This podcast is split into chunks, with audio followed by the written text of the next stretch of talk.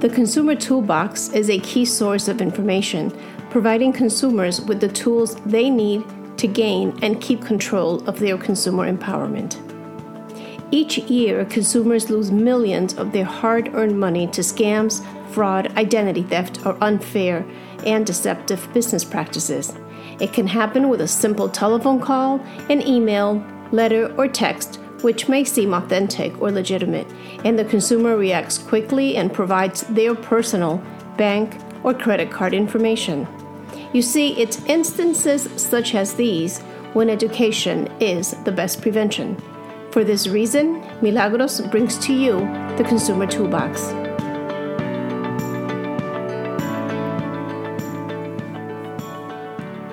Each episode of the Consumer Toolbox will empower you with knowledge so that you can make informed decisions. You'll gain confidence and learn to avoid making on the spot decisions when making purchases, visiting websites, and downloading applications or clicking on website links. The goal is for you to allow your consumer power to kick in so that you can stop and exit when you suspect a scam, fraud, or a misleading business practice. Are you in the market for a new car? Did you know that there's more to buying a car besides test driving one? In this episode, you'll learn how you can get the buying power you need when purchasing your next car. I will also share some helpful tips to help you decide when it's time for you to walk away from a bad car or a bad deal. So let's get started. Let me be honest here. The difference between a fresh lemon and a lemon cart is that the lemon cart does not have enough juice to get you far. Sometimes not even enough to get it to pass the mandated state inspection due to safety or emissions related defects. You may not know this, but auto related sales complaints tend to be the leading complaint for consumers. Many of the individuals who have problems with their new cars could have avoided them with the necessary tools needed to make an informed purchase. When you're ready to buy a car, the first thing you must do takes place in your home before physically shopping for a car. Yes, you heard right. Before you go shopping. One very important factor is the budget. We often tend to forget that it's not just the car loan payment you must make if you plan on financing the vehicle, that is, but also the total cost for having the vehicle on the road. Let's go over some of those expenses. There's the insurance premium. Did you know that you can call your insurance agent or company to ask for the estimated cost to insure a particular car? If you provide them with the year, make, and model, they can tell you more or less what you can expect to pay for insurance. If the car model is on a high theft list, expect to pay more, just as you would if the vehicle is a sports car. Why? Because it's more likely to get stolen or you're more likely to speed and get a ticket. Then there's the yearly excise tax bill from your city or town, which most individuals tend to forget about. The amount of the bill is based on the value of the car. The newer and more expensive the car, the higher the bill is going to be. Let's not forget the cost of gas you'll need to keep the car running. How much driving do you normally do?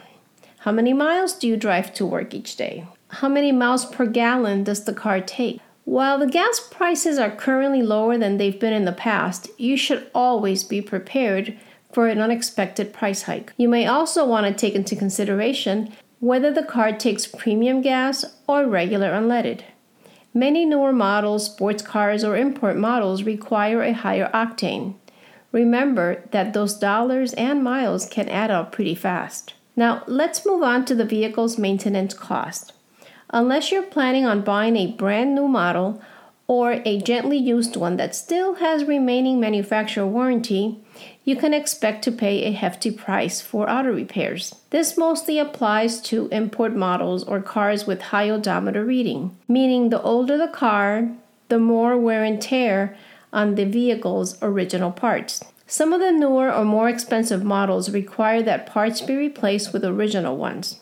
It is not uncommon for aftermarket parts to not resolve a problem such as those that are emissions related.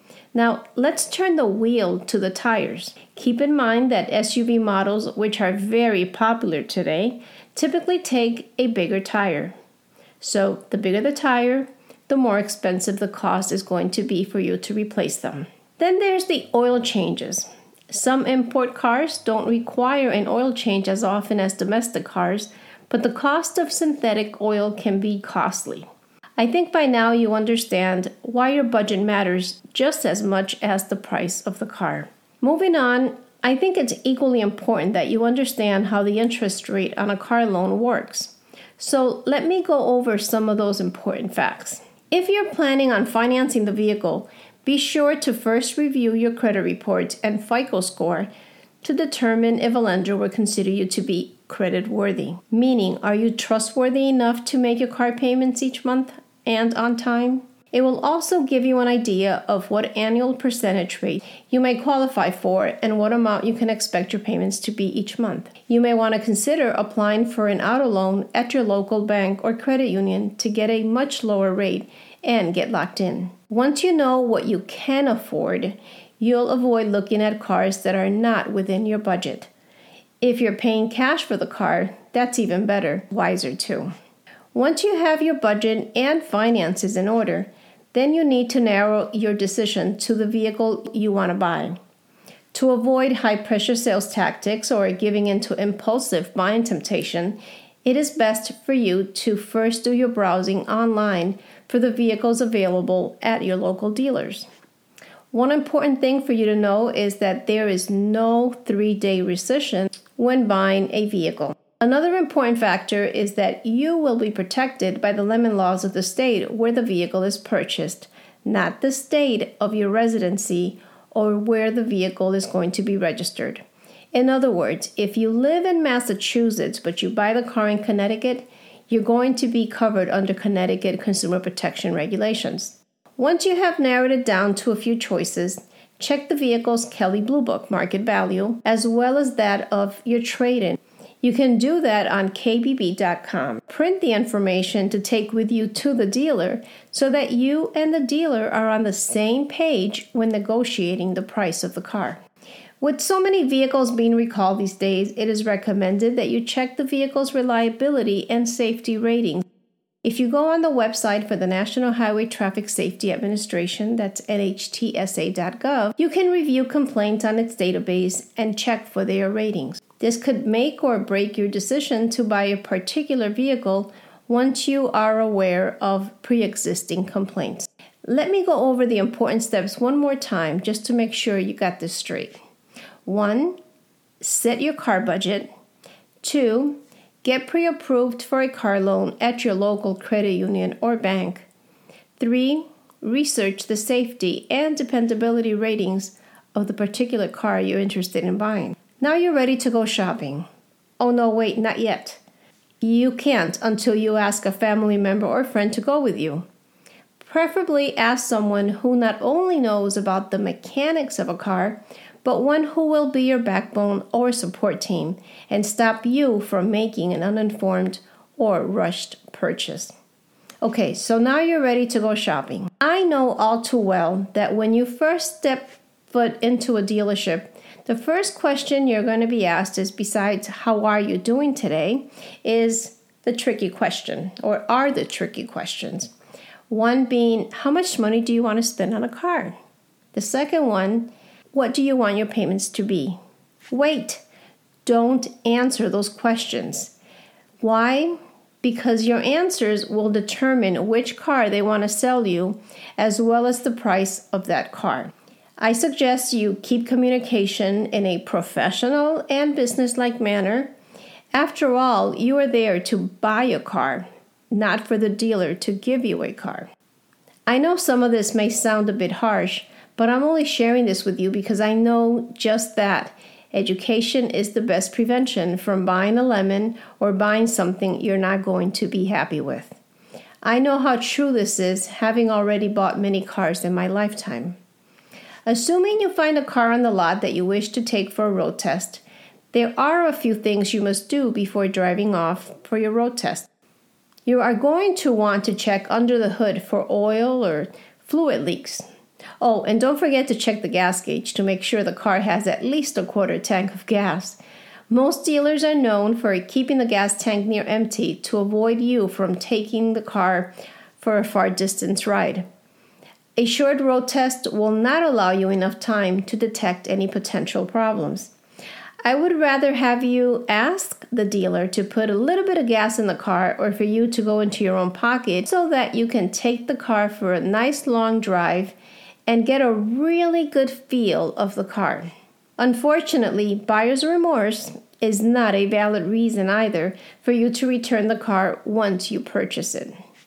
Now, you'll want to take the car on the highway. You're going to want to drive up a steep hill, make a few U turns, Oh, and go over a few bumps as well.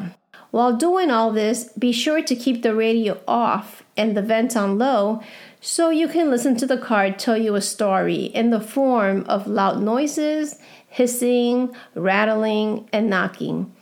I think you get the point. If you are satisfied with how the car handled and performed, be prepared to make the first offer and negotiate the price of the car upon returning to the dealer. Before agreeing to anything, make sure that you let the dealer know that you want to have the car checked by your personal mechanic. Now, you want to ask your mechanic to put the car on a lift to check for undercarriage corrosion. Many flood cars are making their way here and are already on dealers' lots. You may want to avoid signing anything until you are 100% confident with the quality and dependability of the car. Better yet, go home and sleep on it. Don't give in to pressure. Remember that there are other cars and dealers out there if this particular one is not the best investment for you. As a good friend once said to me, there's always another train coming.